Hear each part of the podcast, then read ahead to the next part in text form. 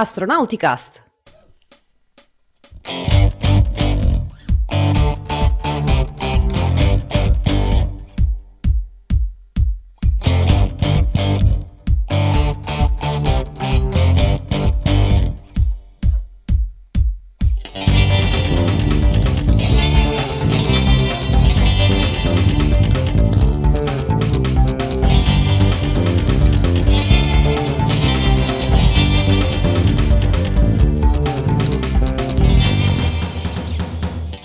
AstronautiCast, stagione quindici, episodio numero cinque. Oggi è il ventotto ottobre duemilaventuno e bentornati per chi già ci conosce e benvenuti invece per chi ci vede, per, ci vede e ci ascolta soprattutto per la prima volta ad Astronauticast. Questo è il podcast di I S A, l'Associazione Italiana per l'Astronautica e lo Spazio. Io sono Veronica da Verona e questa sera con me, gioca con me, Paolo Amoroso. Da Milano vi saluta Paolo Amoroso, nonno Apollo, ricordandovi che questo è il podcast di I S A, l'Associazione Italiana per l'Astronautica e lo Spazio. Oggi è il ventotto ottobre duemilaventuno e vi chiedo di condividere subito il video di questa diretta perché abbiamo un ospite che ci spiegherà bene un argomento di grande attualità e grande interesse. Quindi condividete subito. L'ospite in questione è Marco Bruno. Buonasera a tutti da Torino. No, abbiamo non... il... Prego, prego, vero. Non dimentichiamoci che questa sera abbiamo anche una, un, un ospite speciale che non è tanto un ospite, ma è il fantasma di Ricky Unreal, che per l'occasione si è vestito da fantasma di Halloween. No, Ricky non c'è, però in realtà vi saluta tutti, sa che... Eh, ogni tanto ci chiedete ma che fine ha fatto Ricky, cioè, cioè è vivo, sta bene, eh, solo che non, è, non ha ancora mh, connessione internet, comunque arriverà, tutto bene. Non abbiamo trovato una Soyuz per mandarlo a prendere, ma ci arriveremo. Esatto. Allora, di cosa parliamo questa sera? In realtà questa sera sarà una puntata monografica perché abbiamo proprio invitato Marco Bruno a eh, spiegarci vita, morte e miracoli di... il James Webb Te- Space Telescope. Quindi avremo questa super news che ci occuperà eh, praticamente tutta la puntata, poi avremo una storia di nonno Apollo, vero nonno Apollo? Nonno Apollo conferma, e poi avremo qualche link della settimana e poi la nostra intramontabile astronautica agenda. Allora, direi che possiamo già partire a raccontare un po' la storia del J W S T, il James Webb Space Telescope. Cosa dici, Marco? Bah, possiamo anche cominciare. Il James Webb Space Telescope farà la storia dell'astronomia nei prossimi dieci anni e a questo punto io direi che, eh, che possiamo, possiamo felicemente iniziare. Eh, vediamo un po'. Sì, anche perché parte eh, quest'anno, parte fra un paio di mesi, il diciotto dicembre, eh, almeno la data ad ora è fissata per il diciotto dicembre. Esatto, esatto, esatto. Eh, eh, vedete lo schermo? Posso andare? Vai, lo vedete? L'abbiamo... Sì. Lo vedete? Ok, perfetto, grande. Allora, il... J W S T è un telescopio spaziale, il cui sviluppo è iniziato nel millenovecentonovantasei, nel lontano millenovecentonovantasei, cioè soltanto sei anni dopo il lancio dell'Hubble Space Telescope. Quindi già subito dopo il lancio si sapeva bene che la vita dell'Hubble sarebbe stata ovviamente limitata. L'Hubble ha richiesto a sua volta un bel quindici anni di gestazione. La tecnologia è avanzata e le richieste degli astronomi sono avanzate e quindi si è pensato a un nuovo telescopio che fosse non tanto il successore del, dell'Hubble Space Telescope, ma un complemento all'H S T. Eh, il Webb è una missione congiunta fra NASA, E S A, l'Agenzia Spaziale Europea, e C S A, l'Agenzia Spaziale Canadese. A differenza dell'H S T dell'Hubble, che Eh, osserva la banda eh, del, me- del, del visibile e dell'infrarosso vicino e quindi eh, da circa zero virgola uno micron, che è già nell'ultravioletto, a un micron, che è nel vicino infrarosso. Webb osserverà dal visibile, diciamo dal rosso, grosso modo, zero virgola sei micron, a ventitré micron, che è infrarosso medio, e sono le eh, emissioni tipiche degli oggetti caldi, in particolare delle polveri. Il lancio era già atteso, stimato inizialmente nel novantasei, dieci anni di lavoro, lancio atteso nel duemilasette, con un budget previsto di cinquecento milioni di dollari. Venne, è stato riprogettato parzialmente nel duemilasette, la costruzione è stata completata nel duemiladiciassette e a questo ritardo di costruzione hanno contribuito purtroppo problemi multipli. In particolare ci sono stati problemi nel sistema di raffreddamento dei sensori, detto cryocooler, nello schermo termico che vedremo dopo, in alcune valvole del sistema del propellente nel modulo di, di, di controllo del satellite, un grosso ritardo dovuto al Covid che ha rallentato le operazioni, e come ultimo una grana di Ariane che eh, durante un lancio precedente a questo, circa un anno fa, ha avuto un problema di eccesso di vibrazioni durante la separazione del fairing, ovvero di quei gusci che proteggono il carico utile. Tutto questo ha ritardato il lancio e finalmente siamo al punto buono a fine duemilaventuno. Il costo finale è lievitato di soltanto venti volte, da cinquecento milioni di dollari a un circa dieci miliardi di dollari, si parla di nove miliardi e mezzo grosso modo. Il governo americano ha continuamente coperto eh, i costi, l'aumento di costi del J W S T, a scapito anche di altri progetti, ma ovviamente bisogna dare delle priorità. Eh, i soldi investiti sul J W S T erano già tanti, per cui si è continuato a finanziare questo progetto. Ehm, per dare un'idea delle dimensioni degli specchi, che sono in fondo quello che determina la capacità di raccolta di luce di un telescopio, l'Hubble aveva uno, ah, non aveva, ma ha uno specchio di due virgola due metri circa. Herschel, telescopio in infrarosso dell'Agenzia Europea, costruito tra l'altro qua a Torino alcuni anni fa, ha uno specchio di tre metri e mezzo. Il Webb avrà uno specchio molto particolare di sei metri e sessanta centimetri.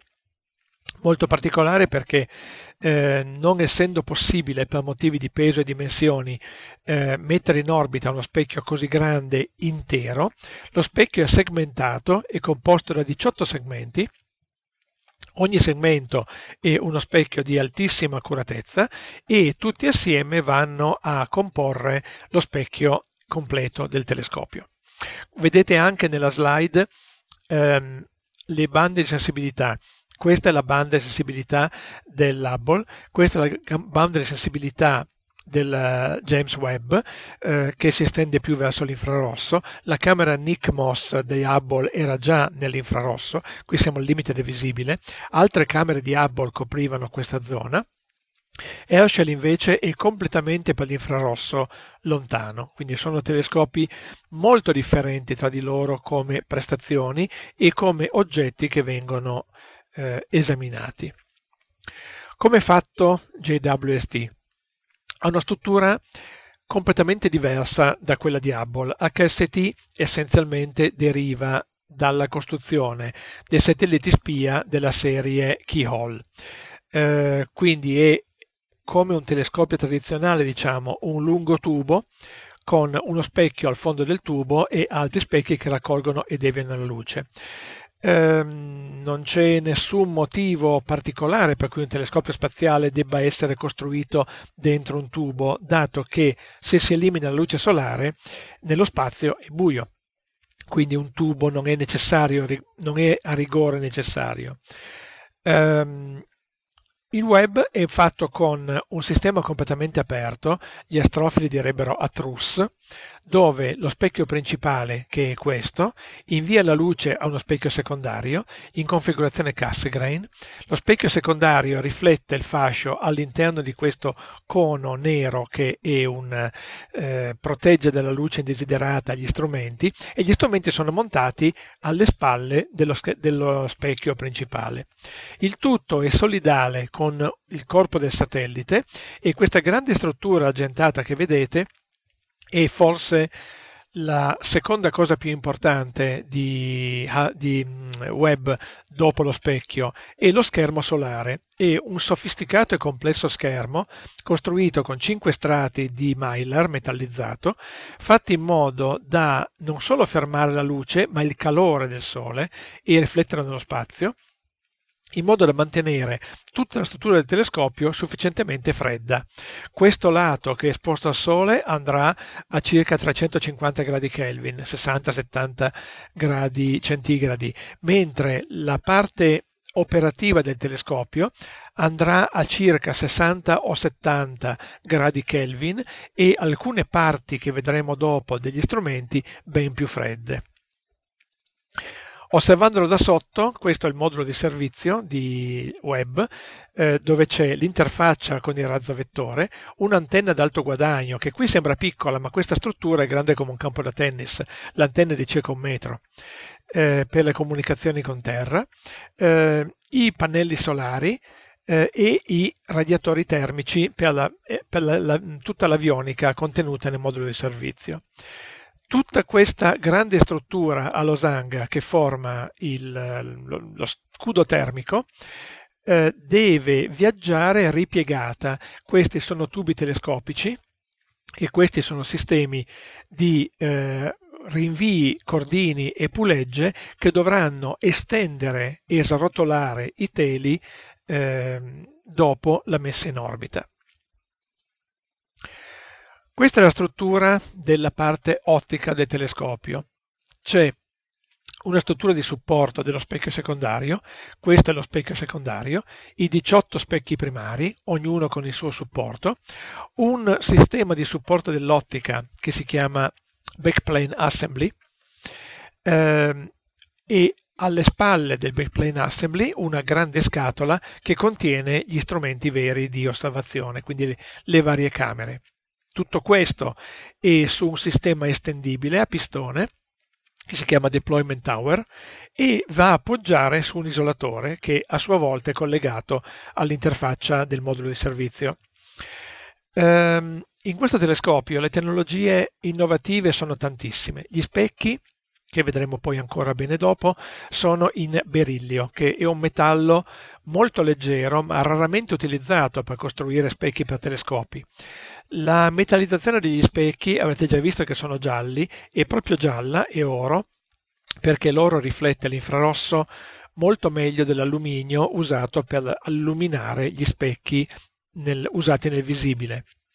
Eh, questa struttura di supporto, questa tralice di supporto è fatta con una plastica, eh, con un una materiale composito in realtà, eh, di fibra di carbonio e una certa resina, e questa particolare resina e fibra sono state sviluppate apposta per il J W S T in quanto devono conservare le proprie caratteristiche meccaniche e soprattutto dimensionali dalla temperatura ambiente fino a sessanta settanta gradi Kelvin, che sarà poi la temperatura di lavoro, e tutta questa struttura ha superato egregiamente eh, tutti i controlli in, in camera di termovuoto, dove è stata simulata la condizione fredda dello spazio. Questo è lo schema ottico del telescopio. Come dicevo prima, è essenzialmente un Cassegrain con uno specchio primario parabolico e un secondo iperbolico. Ehm, il fascio ottico entra in quello che vedevate, che si chiama baffle, viene rinviato ancora da due specchi, un terziario e un quaternario, e finalmente arriva agli strumenti montati sul piano focale. La, l'apertura, Eh, in termini sempre da, da, da ottici ed astrofili, è molto lunga, è un F venti, quindi con una un'apertura totale dello, del, del, dello specchio principale di sei virgola sei metri, la focale è di ben centotrentuno virgola quattro metri. Questo permette di avere dei campi di vista molto piccoli. Questo è un telescopio fatto per indagare specifici oggetti e non per fare eh, immagini a largo campo o survey o ricerca di oggetti. Mm, va a puntare cose di cui già si conosce l'esistenza o a esaminare zone dove si cercano oggetti, ma non può fare, a causa del lungo rapporto focale, eh, ricerche a grande campo. Questo è uno degli specchi esagonali, vedete il bellissimo colore dorato, insieme a uno dei team che ha mh, collaborato alla produzione di questi specchi. Questi sono i primi eh, sei specchi durante le prove meccaniche e di vibrazione e poi di termovuoto. Mi pare che sia stato prodotto dalla, dalla Lockheed Martin tutto il sistema degli specchi.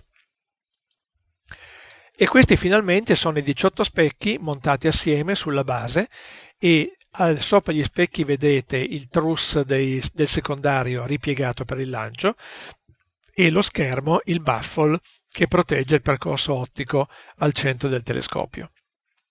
Le dimensioni le vedete, qui c'è un signore che è piegato su uno specchio e appunto sono sei virgola sessanta metri da un lato all'altro.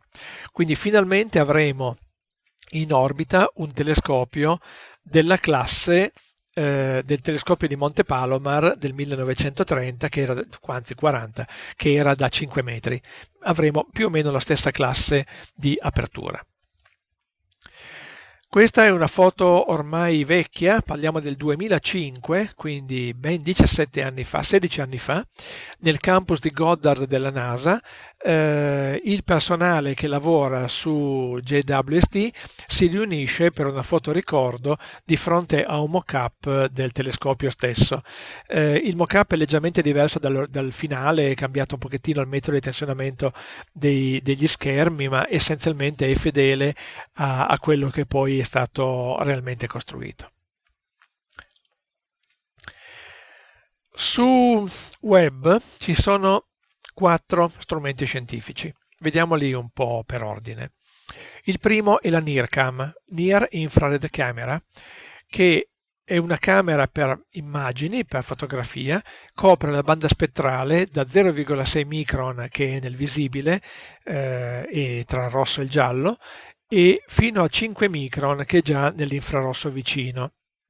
È stata realizzata e coordinata dall'Università dell'Arizona e dalla Lockheed Martin.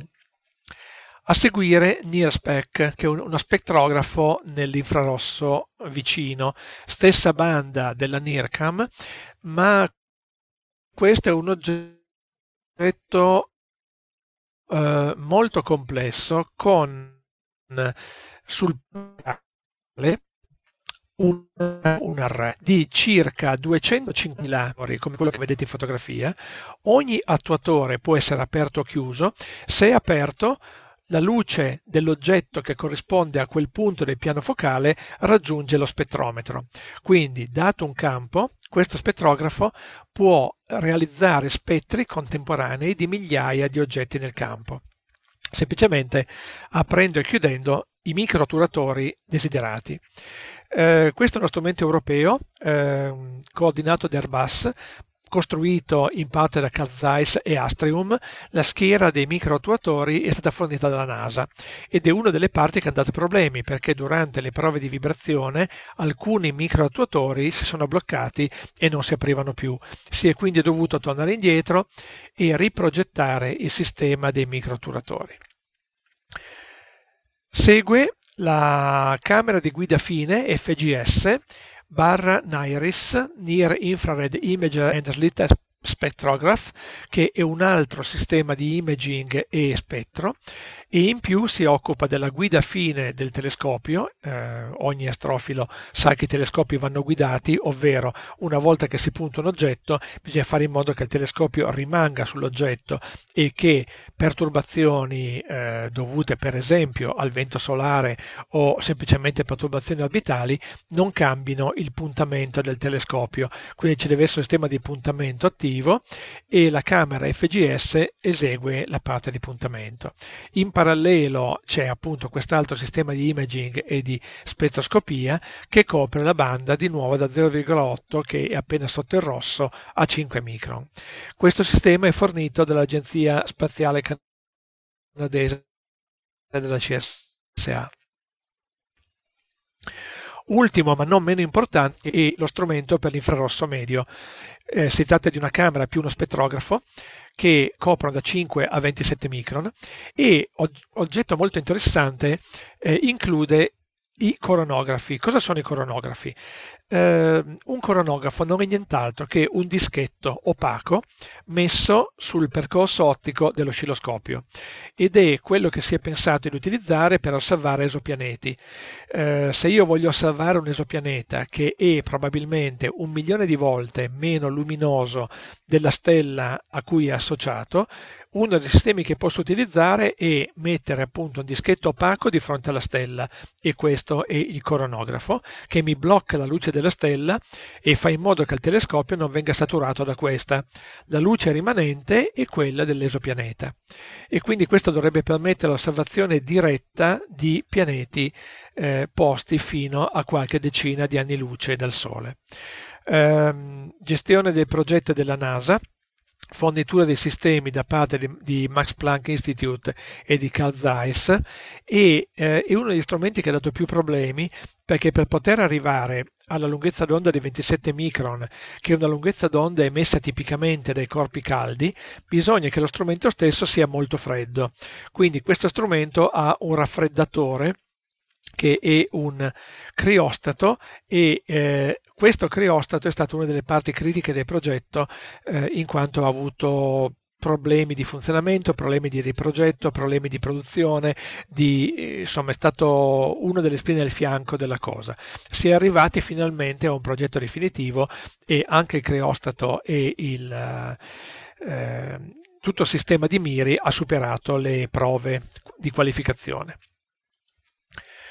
Questi sono i campi di vista, eh, sono campi molto piccoli, eh, si parla di secondi d'arco, quindi il lato di questo quadrato che è il campo della NIRCAM è di due primi d'arco, veramente pochino, la Luna è trenta primi d'arco per intenderci, quindi questo inquadrerebbe sì e no un cratere della Luna per dare un'idea della, dell'apertura del sistema.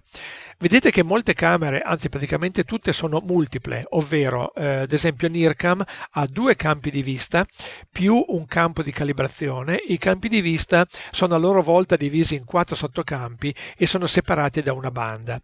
Questo vuol dire che NIRCAM, per ottenere una immagine di un campo, dovrà riposizionarsi, quindi verrà spostato un po' di qua, un po' su, un po' giù, in modo da costruire un mosaico e ottenere un'immagine complessiva del campo. Lo stesso dicasi per il sensore di guida fine F G S, associato allo spettrografo e imager NIRISS. NIRISS è l'unico che ha eh, un singolo campo di vista che comunque ha dimensioni paragonabili, sempre di circa due primi d'arco. Eh, NIRSpec ha quattro sottocampi spettrografici più un sensore di calibrazione posto in mezzo.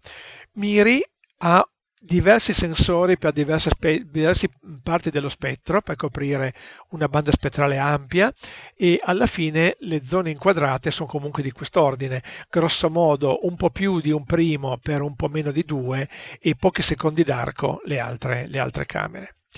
Tutta questa zona qui è il piano focale. Questo vuol dire che strumenti diversi potranno essere in funzione contemporaneamente, ma non inquadrare il medesimo oggetto, perché se inquadra un oggetto con NIRCAM sono fuori con MIRI o viceversa. Questa è la struttura eh, di progetto del MIRI, dove si vede bene eh, l'ingresso della luce, l'ingresso dell'ottica. Eh, questo azzurro è l'imager. Eh, tutto il resto che sta dietro sono eh, i gestori di immagine per gli spettrografi, i moduli di piano focale, l'ottica dello spettrografo e l'elettronica di controllo del tutto. Gli spettrografi hanno, vedete qua, sporge una ruota, eh, hanno eh, ruote portafiltri, ruote portafiltri di labili, possono essere in maniera. Questo schemino dà un'idea della complessità del cooler, del criostato. Eh, il cooler è, non è nient'altro, tra virgolette, che un compressore per frigorifero. Il sistema di funzionamento alla fine è sempre medesimo, bisogna comprimere un gas, eh, dopo la compressione farlo raffreddare, eh, dopo farlo espandere, il gas espanso raffredda Il, la camera del frigorifero, che è questa qui, che è lo strumento stesso. Eh, i problemi sono che Eh, primo si lavora con l'elio. L'elio è un gas difficile da trattare, sfugge da qualunque saldatura, occorre utilizzare tubazioni, flange, sistemi, tenute eh, appositamente studiati per l'elio, e comunque qualche fuga ci sarà sempre. Eh, il secondo problema è che eh, creostati di questo genere se, se ne sono già fatti, ma mai si era avuto il modulo ottico a circa metri di distanza rispetto a culla vero e proprio. Quindi c'è tutto un sistema di tubazioni e di snodi che collegano i, i moduli, e che è la zona esposta dove funziona il creostato, dove funziona il compressore, il cooler, e dove viene irradiato calore in eccesso, a una zona di transizione interna che passa lo scudo termico, e qui si passa dai duecentonovantatré a cento Kelvin, la zona eh, del telescopio che sarà grosso modo a quaranta Kelvin, e finalmente la zona interna degli strumenti che deve lavorare non oltre i sette Kelvin, la temperatura di progetto è tra i sei e sei e mezzo. Quindi la complessità tecnologica è veramente tantissima.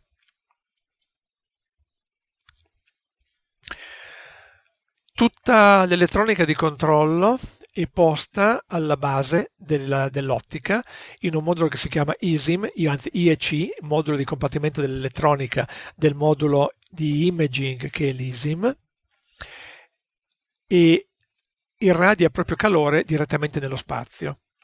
Non è raffreddata tramite il modulo di, di controllo.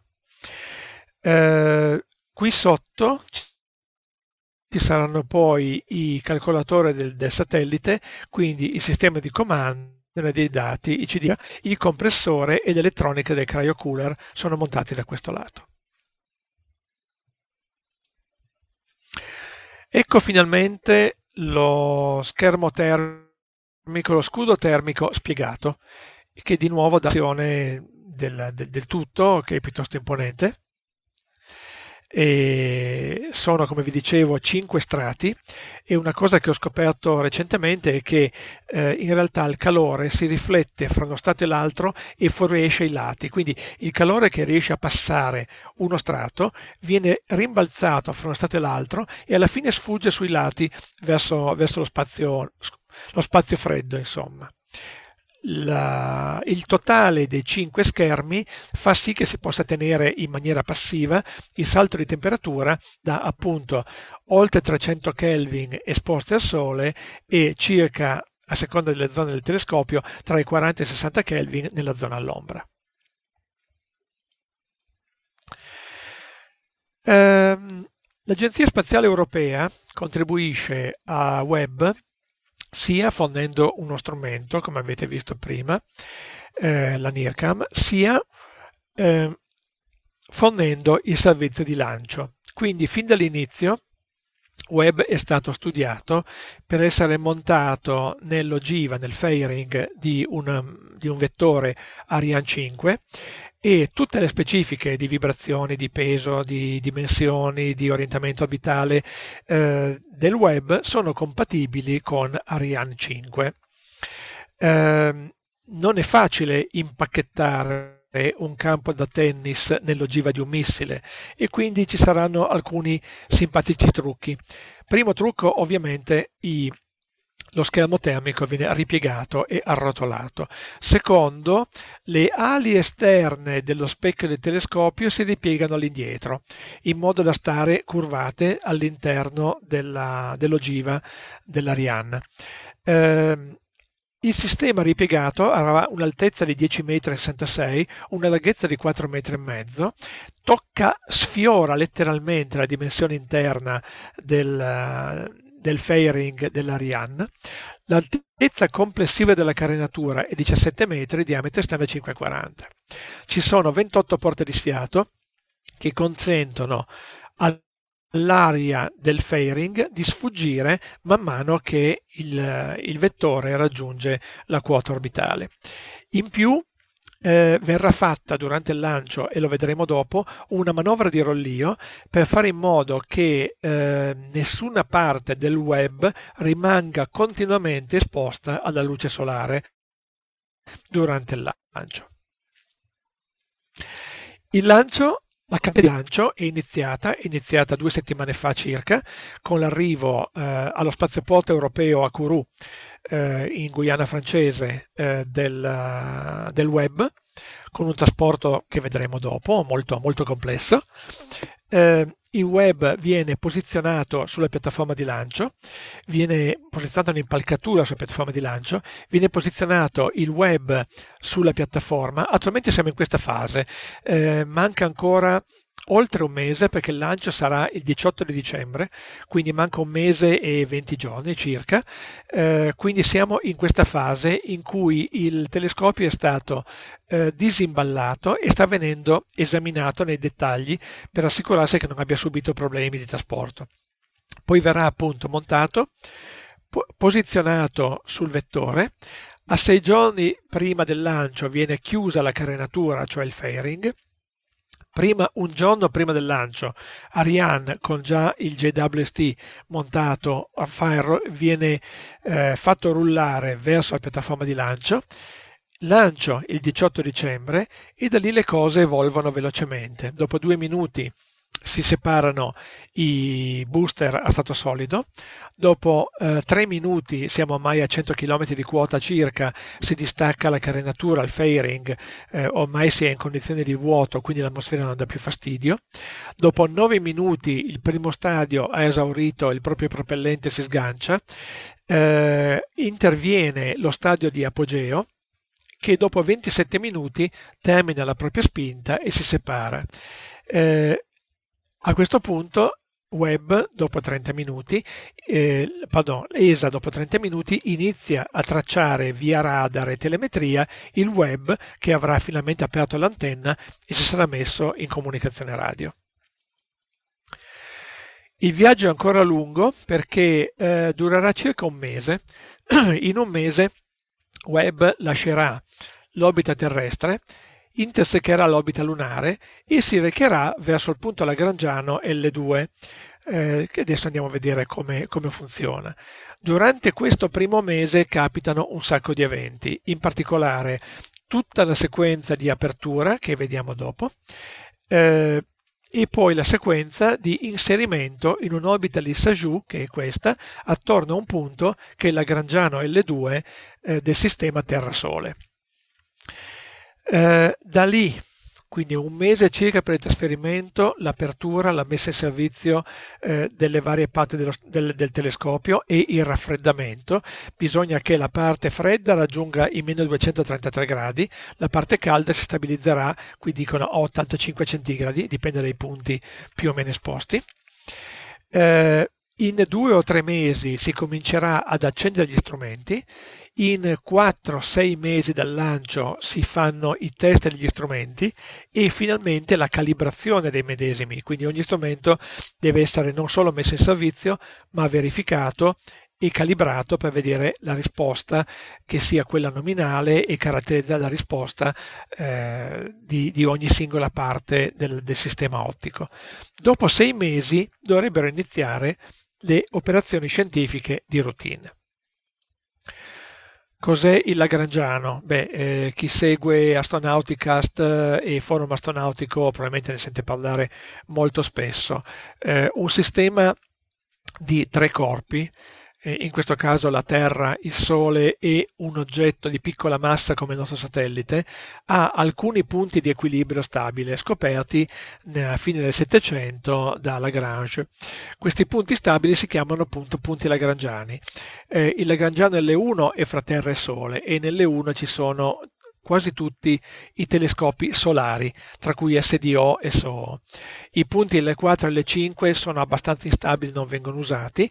Il punto L due è il punto preferito dai telescopi spaziali. Eh, ce ne sono già un certo numero in questa posizione e a questo numero di, di oggetti, di telescopi, si aggiungerà eh, il nostro Webb.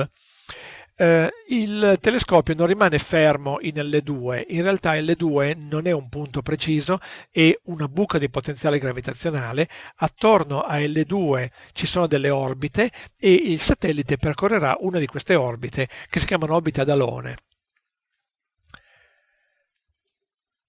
Questa è la sequenza tra lancio e arrivi nelle due, come vi dicevo prima: lancio, separazione del fairing, separazione del veicolo di lancio dopo trenta minuti, dopo trentatré minuti vengono spiegati, viene spiegato eh, il pannello solare eh, e l'antenna a basso guadagno, quindi comincia a mandare telemetria. Dopo centoventi minuti viene dispiegata l'antenna montata su un gimbal, quindi orientabile. Dopo due virgola sette giorni si inizia eh, il dispiegamento della parte superiore eh, dello schermo solare.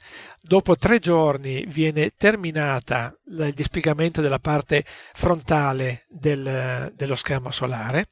Dopo cinque giorni dovremo avere il completo spiegamento dello, dello schermo solare. Vedete che ci vanno tre giorni per aprire lo schermo, perché ovviamente verrà aperto in step successivi e con estrema cautela, anche perché eh, anni fa, durante una delle prove a terra, durante un'apertura dello schermo solare, si sono avuti degli strappi del, del materiale, del Mylar, che hanno imposto di riprogettare completamente lo schermo e il sistema di spiegamento. Quindi è comunque una parte enormemente delicata. Dopo sei virgola tre giorni viene eh, iniziato eh, lo spiegamento dello specchio secondario, secondary min, mirror support system. Se lo specchio secondario è a posto, iniziano eh, le gli spiegamenti delle ali, dei radiatori termici e dello specchio primario qui. Siamo finalmente a quattordici giorni e viene spiegato e messo in posizione lo specchio secondario, e finalmente con una manovra orbitale viene eseguito il posizionamento nel punto lagrangiano L due. Eh, quali sono gli obiettivi scientifici di J W S T? Sono lo studio essenzialmente Eh, dell'universo antico e degli esopianeti. Cosa significa universo antico? Sapete bene che, dato che l'universo è in espansione, più osserviamo oggetti lontani, più questi si allontanano velocemente da noi, e se si allontanano da noi hanno uno spostamento della luce verso il rosso, come fosse uno spostamento Doppler.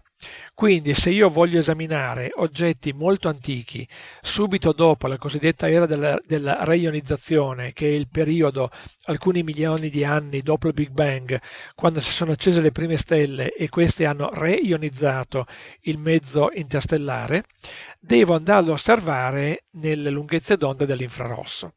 Allo stesso modo dovrei vedere nell'infrarosso le protogalassie, ovvero i semi che hanno eh, permesso lo sviluppo delle prime galassie. Eh, perché questo? Perché tutt'oggi non abbiamo una teoria completa di come sono nate le prime galassie, non sappiamo come si sono formate, ci sono molte incognite su questo. Ad esempio, vediamo eh, quasar distantissimi, quindi nell'universo molto giovane. Questi quasar derivano la loro energia da buchi neri di taglia galattica, ma non è chiaro come questi buchi neri si siano potuti formare, e questo richiede uno studio delle protogalassie che si può fare soltanto nella lunghezza d'onda dell'infrarosso. Allo stesso modo, osservando il modo di aggregazione eh, delle prime galassie e il loro movimento reciproco, avremo informazioni su materia oscura ed energia oscura. Poi, tornando vicino a noi, formazione stellare, formazione planetaria. Anche qui eh, abbiamo ancora degli interrogativi eh, relativamente a come si formano le stelle dalle nubi di materia e come questa materia si aggrega fino a poter formare una stella, e per fare questo bisogna scrutare nelle nubi di polvere, e lo si può fare soltanto in infrarosso. Lo stesso per la formazione planetaria dai dischi di accrescimento attorno alle stelle, le polveri del mezzo interstellare, e poi, da, dato che parliamo di pianeti, andiamo a vedere gli esopianeti, e potendoli osservare in maniera diretta eh, con quel discorso di coronografo che vi dicevo prima, potremo identificare le loro atmosfere e quindi verificare la possibilità di avere elementi chimici, in particolare acqua o vapor d'acqua, che possono permettere la vita su questi pianeti. Torniamo a fare una carrellata dei telescopi, dei grandi telescopi che abbiamo in orbita. Eh, attualmente il principale è l'H S T, lanciato ormai negli anni novanta, con uno specchio primario di due virgola quattro metri. Lo specchio di Hubble è fatto con gli specchi a terra di silice fusa, quindi semi di vetro alla silice, con un rivestimento in alluminio e magnesio. Eh, attualmente Hubble ha due camere, una camera nel vicino infrarosso con un campo di vista eh, abbastanza ampio e una sempre a grande campo nel visibile. Eh, anche qui eh, rispetto a quello che facciamo oggi come astrofili, che abbiamo camere da milioni di pixel, eh, Hubble ha due camere, una da un megapixel e una da otto megapixel, che se guardate il vostro telefonino fanno eh, in impalliscono rispetto alla risoluzione delle camere moderne, ma sono camere comunque pensate eh, quindici venti anni fa, installate su Hubble nella ultima missione dello Shuttle, e quindi riflettono la tecnologia che era disponibile al momento. Eppure ci manda eh, delle foto fenomenali. Ci manda delle foto fenomenali, sì, nonostante sì, sì, questa... Sì. Esatto, per fare foto fenomenali non servono centocinquanta megapixel, anche perché Hubble molte volte fa dei, dei mosaici. Tu non vedi che è un mosaico, ma quando fotografa galassie molto estese è necessariamente un mosaico, e quindi vengono costruite in quel modo. Un telescopio che non avrà bisogno di fare mosaici perché avrà un'area di vista enorme sarà il Roman Space Telescope, così intitolato per Nancy Grace Roman, Eh, che ha eh, uno specchio primario della stessa dimensione di quello dell'Hubble, ma un campo di vista, ah, tra l'altro specchio con un quarto del peso, molto più sottile, molto più leggero di quello di Hubble, eh, grazie agli avanzamenti nella tecnologia, e un campo di vista estremamente più ampio che arriva anche in questo caso al vicino infrarosso. Eh, il Roman avrà diciotto sensori da sedici megapixel, quindi due ordini di grandezza più pixel di quelli disponibili a, ad H S T. Non basta, tanto il, il Roman verrà lanciato probabilmente attorno al duemilaventicinque ed è quello che inizialmente si chiamava eh, W first.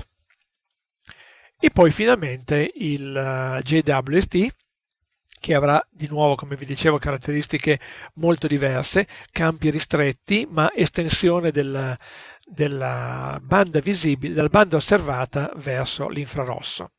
Eh, qui apro una parentesi per gli astrofili che ci ascoltano. Eh, c'è una particolarità che io trovo estremamente interessante. Ogni specchio, ognuno dei diciotto specchi, più lo specchio secondario, più i due specchi di gestione del fascio, eh, sono asserviti a servomotori, e ogni specchio ha sei gradi di libertà, ovvero può spostarsi in tre assi spaziali, a destra, a sinistra, avanti e indietro, alto e basso, e in più eh, inclinarsi rispetto agli altri, e questo sarà necessario per la collimazione del telescopio, e in più ancora variare la propria curvatura. Eh, Ho contato che nel J W S T ci sono grosso modo duecento punti di regolazione degli specchi, quindi si tratterà di mettere d'accordo un sistema ottico con circa duecento punti di regolazione. Quando noi mettiamo a punto un telescopio, anche aperte virgolette balordo, come può essere un Newton, che bene o male ha circa dieci punti di regolazione, già diventiamo matti, perché il Newton comunque ha tre viti sul primario, tre viti sul secondario, eh, il centraggio del secondario, l'ortogonalità del, del, del, del, del focheggiatore, e dieci punti di regolazione vengono fuori tranquillamente. Qua ce ne sono, e già diventiamo matti per l'appunto. Qui ce ne sono circa duecento. E andrà fatto non con qualcuno che guarda in un oculare, ma remotamente da un sistema robotizzato a un milione e mezzo di chilometri di distanza. Last but not least, doveva essere l'anno prossimo, sarà, doveva essere il duemilaventidue, sarà inizio duemilaventitré, va in orbita Euclid dell'E S A, che è un altro telescopio per infrarosso, a grande campo di vista, eh, fatto per le survey, eh, che fornirà un flusso dati notevole, duecentosessanta gigabyte al giorno, quindi molti molti terabyte all'anno. Eh, in questo momento è a Torino alla Thales Alenia Space, sta venendo integrato. Eh, il telescopio di Euclid è un assoluto gioiello tecnologico eh, e sarà un telescopio di cui si conoscono le distorsioni e gli errori in maniera assolutamente meticolosa. Lo scopo di Euclid sarà essenzialmente di eh, osservare eh, cluster, eh, grappoli di galassie eh, nell'universo primordiale, per cercare dalla disposizione di questi grappoli di galassie e dai movimenti relativi informazioni su energia oscura e materia oscura. In più identificherà sicuramente oggetti particolari che verranno poi passati ad altri telescopi come il J W S T per l'osservazione dettagliata. Quindi i due telescopi sono decisamente complementari. Ma tutti in realtà questi strumenti sono complementari, perché nessuno è universale, eh, sono tutti dedicati a una certa funzione. Eh, quello che è interessante vedere è la, l'interazione fra gli strumenti e la capacità di collaborare. Eh, arriviamo al lancio. A, eh, J W S T è stato trasportato dal sito di costruzione eh, in California Eh, al, al punto di lancio in Guyana con un contenitore. Il contenitore è un oggetto eh, estremamente sofisticato e complesso, e un rimorchio di sessantasette tonnellate eh, che in realtà è un'estensione della camera bianca, ovvero il telescopio è stato completamente costruito, assemblato, verificato, tarato eh, in una serie di camere bianche nei vari siti di costruzione e di integrazione. Eh, poi è stato coperto e protetto in tutte le maniere possibili e messo in una camera bianca di trasporto. Quindi il rimorchio deve provvedere per il telescopio un ambiente eh, assolutamente pulito, eh, continuamente ventilato con azoto puro, con eh, umidità bassissima per evitare condensazione sugli specchi e temperatura controllata. Eh, il telescopio viene quindi chiuso in questo veicolo di trasporto eh, e il veicolo viene poi riaperto in camera bianca a Kourou. Eh, il trasporto è stato fatto prima via terra fino a San Diego, a San Diego via nave per un pezzo di Pacifico, poi attraverso lo, il canale di Panama, poi di nuovo via nave da Panama alla Guyana e poi di nuovo via camion dallo spazio, dal, eh, dal porto eh, della Guyana fino allo spazioporto che dista qualche decina di chilometri. È arrivato intatto, eh, ma ovviamente chi si è curato della logistica di questo trasporto ha tirato un, un sospiro di sollievo dopo eh, dieci anni di pianificazione. Quindi, in attesa del lancio, eh, teniamo le dita incrociate. Questi sono tre degli specchi laterali su una delle ali del telescopio eh, ripiegate per il lancio. Questo è il logo dell'associazione di astrofili del circolo pinerolese Astrofili Polaris, per cui ho preparato questa presentazione, e eh, passerei ancora a farvi vedere un breve filmato dell'E S A che fa vedere la sequenza di lancio e messa in orbita. Allora, un attimo che devo riuscirci.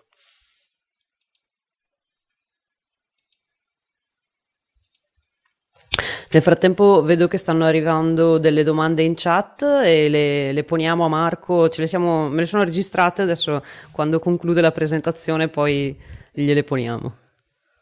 Sì, un attimo solo perché ovviamente non trovo, eccolo qui, il file, ma ora ce l'abbiamo.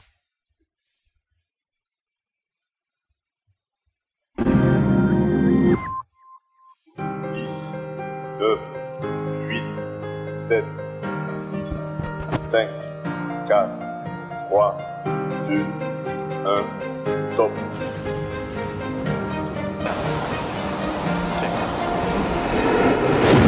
Allumage Vulcan. Allumage E A P, décollage.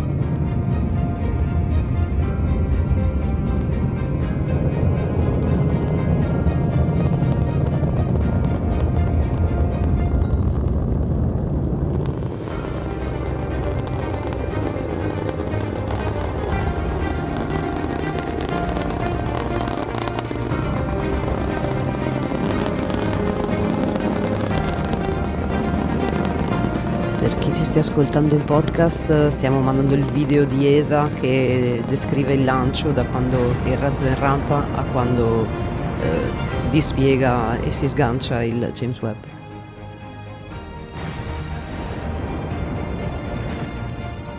Ecco, qui siamo finalmente fuori dall'atmosfera e il telescopio è esposto per la prima volta allo spazio.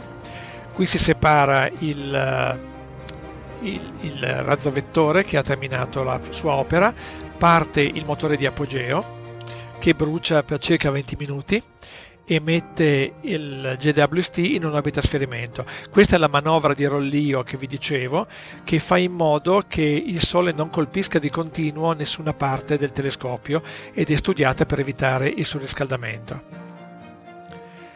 Il motore di apogeo termina il proprio compito, fa qualche correzione orbitale e si sgancia. A questo punto il motore di apogeo rientra su un'orbita di rientro e il telescopio continua il proprio viaggio, estende i pannelli solari, estende i supporti dello, dello scudo termico, i pannelli dei dissipatori termici, lo scudo termico è ancora chiuso, il telescopio è ancora chiuso. Dopo qualche giorno inizierà a fare questo lavoro di estensione dei teli dello scudo termico, che sarà un balletto tutto da vedere. Eccolo qua. Poi si dispiega il supporto del secondario, le ali del primario e a questo punto la configurazione meccanica è terminata. A quel punto lì inizieranno le procedure di attivazione degli strumenti e di calibrazione dei medesimi. Bene, io direi che ho finito. Se abbiamo delle domande, ben volentieri. Intanto Marco, grazie per questa monografia, è stata veramente interessante, eh, hai spiegato benissimo e hai ricevuto anche diversi complimenti in chat. Grazie. E, per e anche i saluti di Michael. Bravo. Grazie Michael, ciao.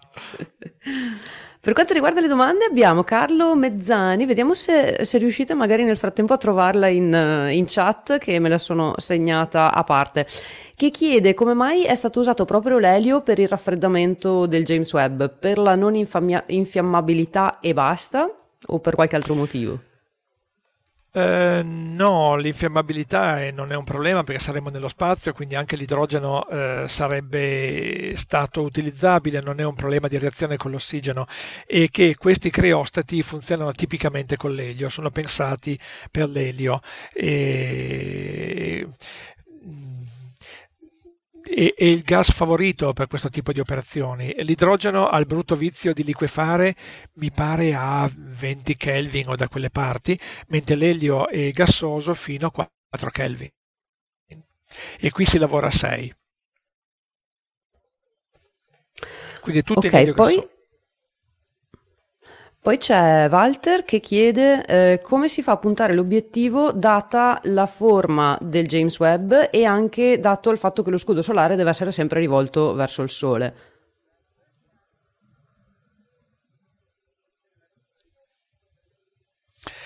Uh, sì, è, è, molto, è molto particolare, ma in realtà anche... anche Hubble lavora così, si gira tutto il telescopio e non si può puntare dove si vuole, si punta su una specie di ciambella, in pratica si tiene, eh, aperte virgolette, la schiena, ovvero il, il, lo schermo termico, lo scudo termico verso il Sole. Eh, lo schermo non deve essere perfettamente ortogonale al Sole, c'è una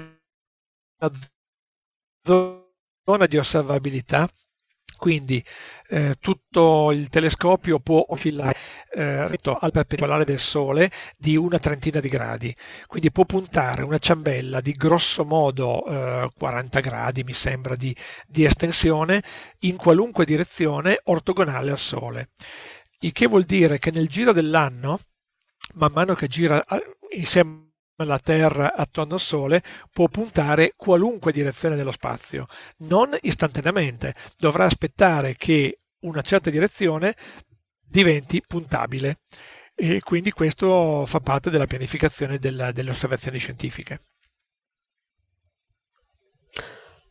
Allora aggiungo una domanda Altre che avevo, avevo una domanda io eh, prima, poi continuo con le vostre in chat, scusatemi, ma si lega un attimo alla questione del Sole. Eh, volevo chiederti, L due, il punto lagrangiano L due è quello dietro la Terra, no? Rispetto al Sole, però è in un'orbita il James Webb, un, in un'orbita halo. E sarà sempre rivolto al Sole? Cioè ehm, incontrerà l'ombra della Terra ogni tanto, o questa orbita halo mh, lo, eh, fa, gli fa evitare l'ombra della Terra? Um, l'ombra della Terra a un milione e mezzo di chilometri non si vede, perché la Terra proietta un cono d'ombra. Okay. Eh, e questo cono termina prima di un milione e mezzo di chilometri, quindi se anche fosse esattamente sulla congiungente Terra-Sole, vedrebbe continuamente il Sole eh, parzialmente eclissato dalla Terra, ma non completamente eclissato. Eh, in ogni caso eh, la Terra è molto piccola, dodicimila chilometri, l'orbita halo mi pare che abbia cento o centocinquantamila chilometri di raggio, eh, è un'orbita molto ampia e quindi in ogni caso evita di continuo eh, lo, l'ombra terrestre, non è, non è un problema. Ok.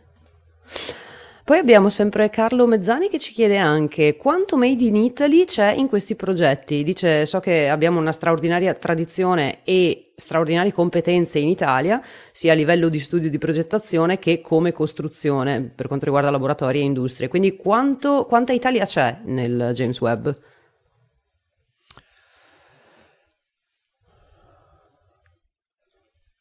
Eh, so per certo che, tanto vero, io ti sento strappata, voi mi sentite bene? Sì, sì, ti sentiamo bene per il momento. Quindi se ci senti puoi continuare a parlare, sento, perché noi ti sent... sentiamo bene. Ok. Benissimo, probabilmente è il mio ritorno che ha qualche problema esistenziale. Ehm... Nel J W S T c'è qualcosa di italiano, eh, qualche parte di avionica sicuramente, eh, non mi pare strumenti scientifici, eh, anche se c'è una grossa collaborazione europea e a loro volta le aziende europee eh, come Airbus si servono di subfornitori, quindi sicuramente qualcosa di italiano c'è, non rilevante come strumenti scientifici. Invece ad esempio in Euclid c'è un sacco di collaborazione italiana e varrà poi la pena di fare secondo me una puntata su Euclid, perché è un satellite in cui di italiano c'è veramente tanto, ci sarà moltissimo da dire, abbiamo ancora appunto almeno circa un anno e qualche mese prima del lancio, quindi c'è tempo e mi piacerebbe documentarmi bene e fare una bella puntata poi su Euclid, lì c'è veramente molto di, di messo italiano a verbale, quindi ti aspettiamo. Ok, con piacere. Io poi un'altra ultima domanda, ehm, parlavi di questi cinque Vai. strati di Mylar, Quest- questi strati sono in qualche modo rafforzati, cioè se vengono colpiti da micrometeoriti mh, qu- qual è il rischio che può correre se uno strato si rovina?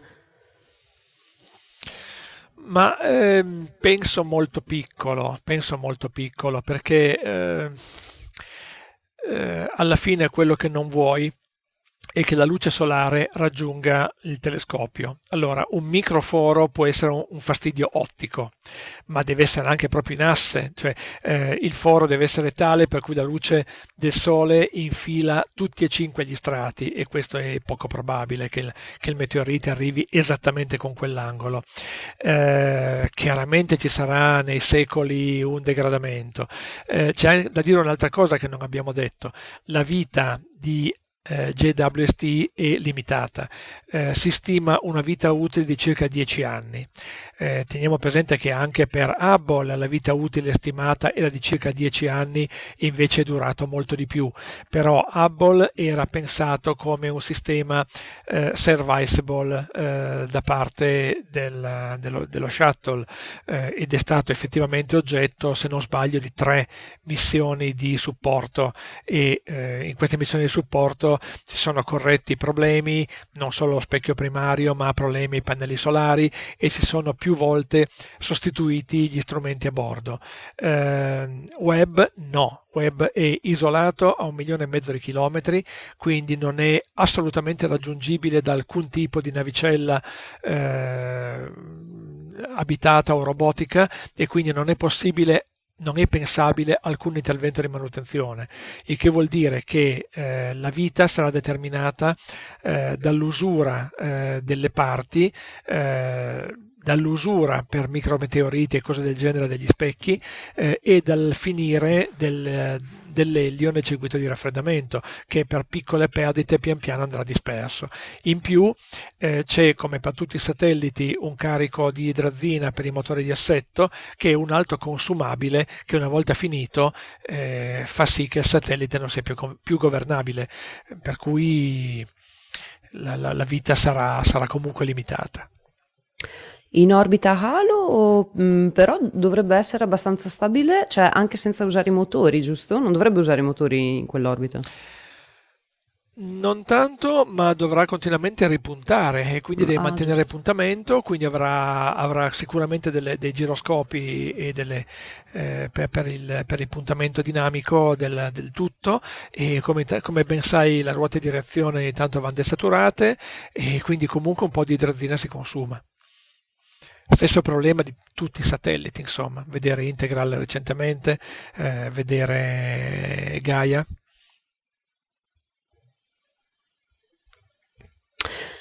Bene, a proposito di Integral, Marco Zambianchi ha appena finito di scrivere un articolo su Astronauti News, se vi interessa andatelo a leggere, poi magari giovedì prossimo, se riesce ad esserci, mi piacerebbe che ci raccontasse un po' cos'è accaduto eh, al satellite Integral, perché lui ci ha lavorato, quindi conosce be- lo conosce bene e riesce a spiegarci nel dettaglio eh, il lavoro che ha fatto il team per recuperare Integral. Bene, ehm... io direi che vi passo la parola. Unica, ultima cosa che volevo dire, e avrete capito che eh, il web è uno strumento estremamente complesso. Il problema di tutte queste macchine è che sono macchine uniche, eh, quindi non si possono fare ovviamente tutte le prove possibili e immaginabili a terra, ma quello che capiterà poi nello spazio da parte di una macchina così complessa è sempre difficile da, da stimare. In più è chiaro che in un, in un telescopio di questo genere non ci sono molti sistemi ridondanti, per cui eh, i sistemi critici, lo specchio, il puntamento, lo schermo solare e il, il criostato devono funzionare. Eh, se uno di questi ha un problema, la missione è persa. Eh, quindi incrociamo le dita, perché il primo mese dopo il lancio eh, sarà sicuramente da cardiopalmo per le notizie che arriveranno dal Goddard Space Center della NASA. Vi terremo aggiornati sia su Astronauti News che su Forum Astronautico, e a proposito, se volete andare a vedere eh, sul forum, se volete rimanere aggiornati giorno per giorno riguardo il J W S T, eh, sul forum abbiamo un thread apposito che poi vi linko nei link della settimana, dove mettiamo le ultime novità, quindi ci stiamo, ci stiamo sotto. Bene, grazie a tutti.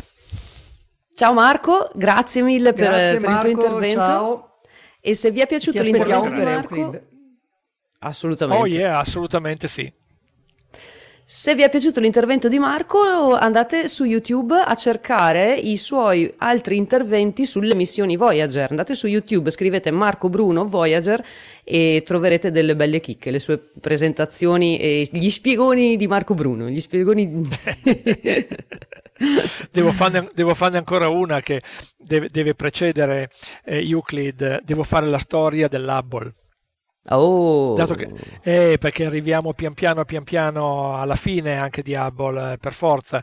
Eh, proprio in questi giorni di nuovo in safe mode, non si è più saputo nulla, quindi eh, un po' di suspense. E l'avevo promessa per Astronauticon, sperando di poter di nuovo fare un Astronauticon, eh, avevo promesso di portare Hubble. Eh, cross your fingers e vediamo di fare anche questa. Ok? Ok, se vuoi rimanere Marco sei il benvenuto, altrimenti ti salutiamo se devi andare.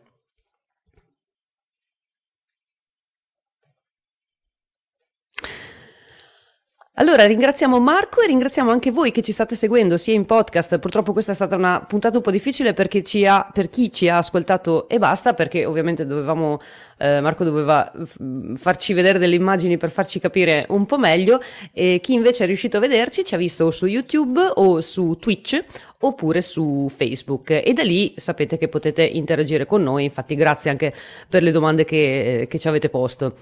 Se volete darci una mano, se vi piace quello che facciamo, potete andare su Astronauti News, leggere un po' dei nostri articoli e condividerli.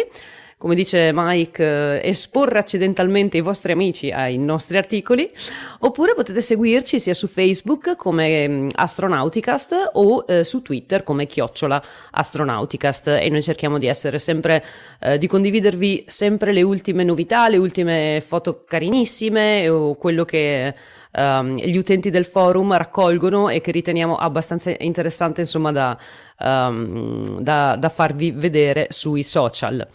Ringraziamo ovviamente gli articolisti di Astronauti News che ci danno una mano a capire le, le evoluzioni delle ultime missioni o quello che sta succedendo nel mondo. Se non dovessimo riuscire a stare dietro a Twitter ogni giorno ventiquattro sette o a stare dietro al forum, che anche quello eh, ultimamente è molto attivo. E ecco, questi quindi sono i modi che avete per sostenerci, e comunque seguiteci tutti i giovedì sera su um, Astronauticast, su live punto astronauticast punto it, e siamo live da quindici anni a questa parte. Ora è il momento della rubrica la più amata, quella delle storie di nonno Apollo. Al di sopra della terra c'è una magica città, là si fanno esperimenti con strumenti di ogni età. Chi saranno le persone strane che vivono là? Nonno Apollo ci racconta le loro curiosità. settantacinque anni fa, il ventiquattro ottobre del millenovecentoquarantasei, l'esercito americano lanciò un volo spaziale suborbitale. Il lancio avvenne dal poligono di White Sands nel Nuovo Messico. Si trattava del lancio di un razzo V due, il volo numero tredici di questo progetto. Era uno dei razzi V due, dei missili tedeschi V due, catturati dagli americani alla fine della Seconda Guerra Mondiale, che cominciavano a um, rimetterli in condizioni di funzionare e a lanciarli, con lo scopo primario di acquisire le tecnologie eh, di volo eh, con propulsione razzo e di volo nello spazio. Ma nell'ambito di, queste, eh, proget- di questo progetto di interesse tecnologico, quindi per acquisire le tecnologie missilistiche, i militari americani diedero la possibilità agli scienziati di fare volare anche degli strumenti scientifici. Per cogliere l'occasione di questi voli nello spazio e eh, raccogliere quindi anche dati eh, di interesse scientifico. Il volo del ventiquattro ottobre, quel volo del ventiquattro ottobre, arrivò a un apogeo di eh, centocinque chilometri. Si trattò di un volo parabolico. E anche a bordo di questa V due, come negli altri lanci di questo programma, erano presenti una serie di strumenti scientifici. Però ne è passato alla storia soltanto uno. Una cinepresa da trentacinque millimetri per riprese cinematografiche.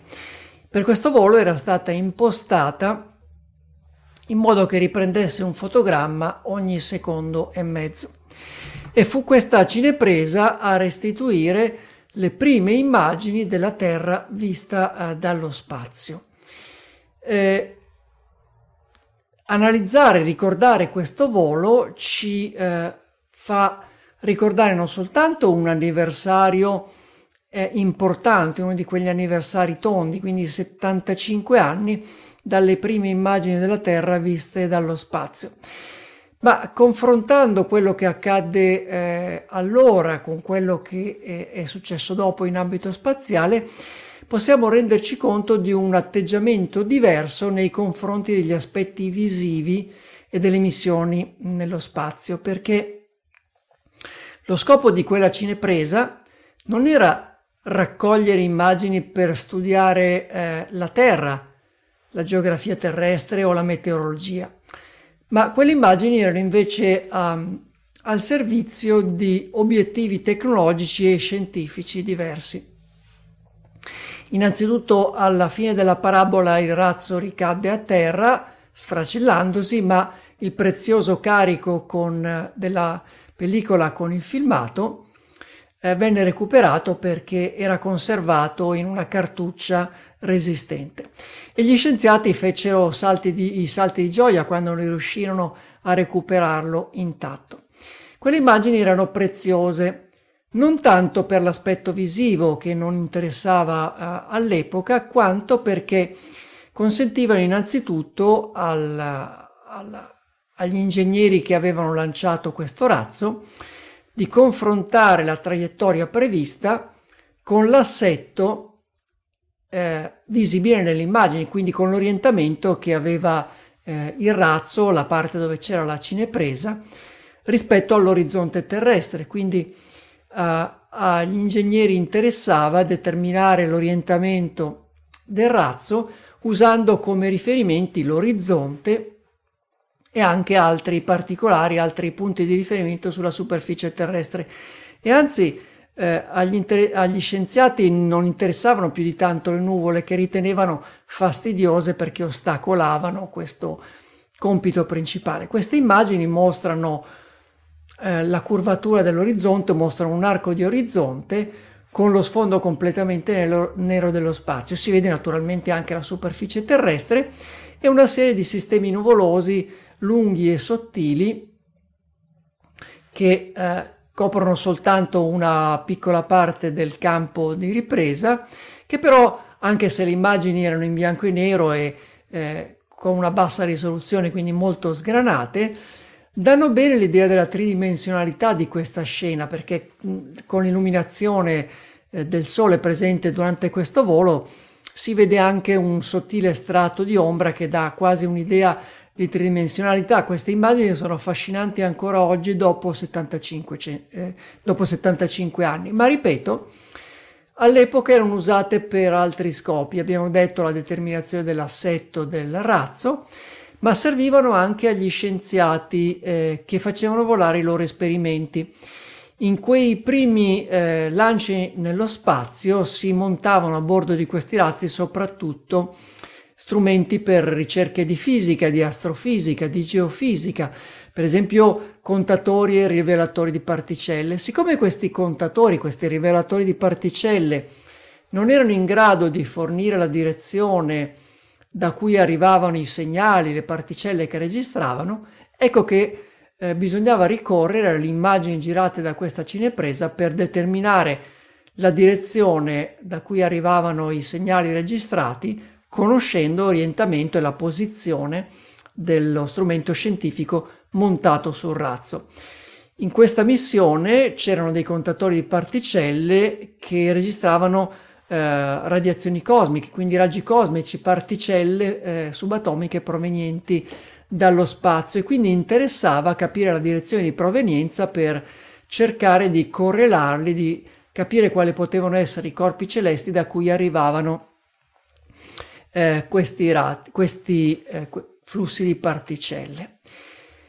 Quelle immagini eh, sorpresero comunque anche eh, gli addetti al recupero e tutto il personale addetto, ma questo aspetto visivo delle missioni spaziali è stato, ha, ha assunto un ruolo maggiore poi eh, dalla fine degli anni sessanta in poi nello sviluppo delle missioni spaziali, tanto che oggi le immagini sono eh, la, il prodotto principale che il pubblico non specializzato cerca di eh, guardare, di conoscere, di ammirare quando si parla di una missione spaziale, quando si informa su qualche missione spaziale. C'è eh, ancora questo aspetto visivo che collega quel lontano anniversario con l'attualità di questi giorni, perché abbiamo detto nel volo numero tredici del millenovecentoquarantasei il razzo V due arrivò a un apogeo di centocinque chilometri, quindi a un'altitudine di centocinque chilometri sulla superficie terrestre. In questi mesi, eh, verso la metà del duemilaventuno, sono stati lanciati i primi voli suborbitali commerciali di Blue Origin, i primi voli turistici con equipaggio, che sono arrivati a un'altitudine simile, quindi centocinque centosette chilometri. Quindi settantacinque anni dopo degli esseri umani hanno potuto ammirare la Terra con una prospettiva simile, con eh, un campo di vista simile a quello che quella cinepresa da trentacinque eh, mm ebbe settantacinque anni fa. Anche per questo episodio è tutto, e l'appuntamento è alla prossima storia di Nonno Apollo. Gong. Grazie Paolo per questa per questo aneddoto sul V due. Passiamo invece adesso ai link della settimana. Ne abbiamo tre, così come noi siamo in tre. Momento che li recupero, eccoli qua. Allora, come primo link vi voglio mettere il uh, uh, eccolo qui. Ok, vi voglio mettere il thread su Forum Astronautico relativo al James Webb Space Telescope, che è stato aperto nel duemiladiciotto. Perché nel duemiladiciotto? Perché è stato probabilmente il primo, eh, la prima data in cui è stata inserita una presunta data di lancio, perché in realtà ne parliamo un po' in giro per tutto il forum, ci sono diversi thread sul, sul James Webb, anche molto più eh, antichi. Il secondo link invece ce lo offre Paolo, che parla dello Space Telescope Live. Sì, ho scelto il momento giusto per proporvi questo link perché il telescopio Hubble è andato in safe mode, quindi questo sito che vi propongo per ora non dà informazioni particolarmente utili, per cui ho, ho caricato, ho catturato delle schermate di quando funzionava e possiamo mostrarvi queste. Si tratta di un sito che eh, dice in tempo reale verso quale oggetto è puntato il telescopio spaziale Hubble. Del, eh, dell'oggetto viene indicato il nome, che in generale è una sigla in qualche oscuro catalogo di galassie o altri oggetti. Il, lo strumento di, del telescopio Hubble che viene utilizzato per questa osservazione, e poi lo scienziato, l'astronomo che ha chiesto questa osservazione. In fondo alla pagina eh, c'è un link che adesso vi mostro che cosa si vede con questo link. Vediamo se è visibile. No, devo... Ah sì, ecco, adesso eh, è visibile. Eh, mostra eh, il testo della proposta di osservazione eh, che sta effettuando il telescopio Hubble in quel momento. In generale sono eh, riassunti molto tecnici, estremamente tecnici, di queste proposte di osservazioni, ma vi consiglio di dare un'occhiata quando, speriamo al più presto, Hubble ritornerà in, in funzione, perché eh, spesso i, gli astronomi che fanno queste proposte cercano di dare un po' il contesto e raccontano un po' la storia, le motivazioni, le spiegano un po' più chiaramente del perché chiedono di osservare un certo oggetto, e si capiscono anche quali sono le caratteristiche uniche che ha il telescopio Hubble per poter osservare questo oggetto. Quindi eh, cerchiamo di, eh, aspettiamo che Hubble ritorni in funzione per poter usare questo sito, di cui natura- nel frattempo potete segnarvi il link. E se volete avere le notifiche, ricevere le notifiche live delle varie mh, cose che sta, che sta fotografando Hubble, praticamente questo sito è riportato su Twitter. Potete trovare il, l'account di questo sito su Twitter come chiocciolina space tele live. E niente, premete la, lo, lo, lo, andate in following e premete la campanellina e così vi arrivano le notifiche. E praticamente è un riassunto di quello che viene mh, descritto nel sito che ci ha appena eh, detto Paolo. L'ultimo link della settimana invece ve lo propongo io e si chiama um, Space eh, ex- Stack Exchange. Eh, allora, Stack Exchange è una piattaforma di domande e risposte, tipo Quora, non so se avete mai usato Quora. Um, questa piattaforma Stack Exchange ha diversi argomenti, tipo boh, va dal cinema al linguaggio, alla storia, varie cose, e c'è anche la sezione esplorazione spaziale. Mi piace particolarmente perché le domande e le relative risposte sono a livello tecnico, cioè sono, sono tecniche, vanno nello specifico di, alcuni dettagli di, de, del mondo um, spaziale, e sono poste e risposte da persone che ne sanno. Eh, c'è un minimo di, come si dice, di... di filtro, di competenza, esatto, esatto. E tipo alcune risposte che si possono trovare è, eh, qu- alcune domande che si possono trovare, tipo la temperatura ambiente dei, princip- dei principali propellenti liquidi, cose che magari sono difficili da cercare su, uh, su Google o eh, anche sul forum, magari ecco sì sul forum sì, però tramite la funzione ricerca magari è un po' più complicato andare a beccare il, uh, il thread corretto. Oppure, ah sentite questa, le proprietà della regolite lunare, che è sottoposta a differenti condizioni termiche di luce e ombra, possono essere un problema per i rover Viper, per esempio, cose che magari uno non ci pensa. E, oppure, vabbè, questa che ehm, come funziona un propulsore magnetoplasma dinamico. Sono riuscita a dirlo ed era la prima volta che lo sentivo. Quindi, insomma, argomenti interessanti, e anche di questa pagina potete andare a, um, su Twitter a cercare l'account relativo, che ve lo linko sempre nei link qui, nei link della settimana, e, um, e ricevere le notifiche ogni qualvolta venga posta una nuova domanda. E sì, c'è da perderci le giornate se cliccate e no, ci perdete le ore veramente. Bene. Quindi, finiti i link della settimana, adesso andiamo a vedere il nostro calendario spaziale, la nostra astronautica agenda. Che cosa succederà la prossima settimana, da giovedì questo al prossimo giovedì, quando torneremo noi? Domani, venerdì ventinove ottobre duemilaventuno, ci sarà alle diciassette, quindi alle cinque di sera, il briefing su NASA tivù eh, della missione Crew tre con l'amministratore NASA. con l'amministratore NASA. Invece sabato trenta sarà il compleanno di Sandra Magnus. Alle tre di notte c'è la conferenza pre-lancio di Crew tre, se eh, fate il turno, ma sabato magari, non lo so, avete voglia di dormire. E alle tre e trentaquattro, visto che siete lì, c'è anche l'attracco della Progress emme esse diciotto, che è partita, se non sbaglio, questa mattina, no ieri, ieri mattina alle due. No, questa mattina, questa mattina alle due di notte, come previsto. Domenica trentuno ottobre, Halloween, ci sarà proprio il lancio della eh, Crew Dragon, eh, della Crew tre, e questo possiamo anche vederlo perché è alle sette e ventuno di mattina.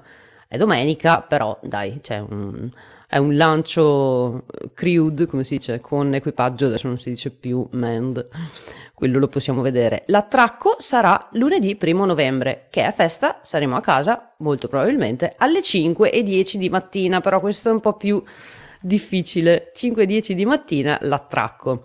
E poi tutta quella serie di eventi che avviene subito dopo l'attracco di una navetta con equipaggio, quindi l'apertura del portello alle sei e quarantacinque, quarto alle sette di mattina, e la cerimonia di benvenuto alle sette e venti, quindi facciamo colazione e ci guardiamo gli astronauti che accolgono i loro nuovi compagni.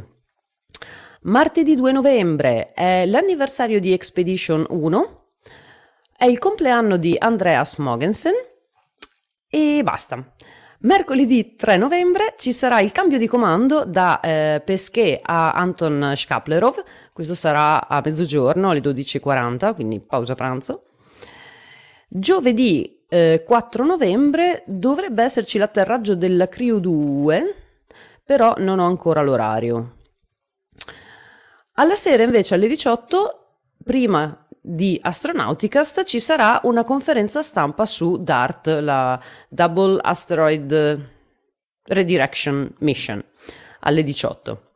E poi alle ventuno e trenta, come al solito, torniamo noi. Quindi vi aspettiamo giovedì prossimo, giovedì quattro novembre. Per questa sera, solo, aggiung- vai. solo di dire, Veronica, che ci fa particolarmente piacere fare gli auguri a Sandra Magnus, che è stata nostra ospite in un Astronauticon di qualche anno fa. Esatto, e se non sbaglio è anche il compleanno, lo stesso giorno del compleanno di Luigi, il nostro sempiterno sì. Luigi Morielli? Mi pare di sì. O qualcosa del genere. Cioè la, la nostra Astronauticon la facemmo con, con la... con la sua presenza anche ecco quel cos'era. giorno. Ecco cos'era, esatto, esatto. Va bene, quindi vi ringraziamo per essere stati con noi, ragazzi, ci vediamo giovedì prossimo. Vi salutano da Milano. Da Milano vi saluta Paolo Amoroso, nonno Apollo, ricordandovi che fino alla prossima puntata potete continuare a seguirci e partecipare alle nostre discussioni su forum astronautico punto it. Le ultime notizie invece sono su astronauti news punto it. Dalla provincia di Modena vi saluta il fantasma di Ricky Ariel. Da Torino. Beh, Marco Bruno, buona serata a tutti e grazie ancora per l'invito e per l'attenzione. E da Verona vi saluta Veronica. Ciao a tutti, ci vediamo giovedì prossimo e fino ad allora ad Astra.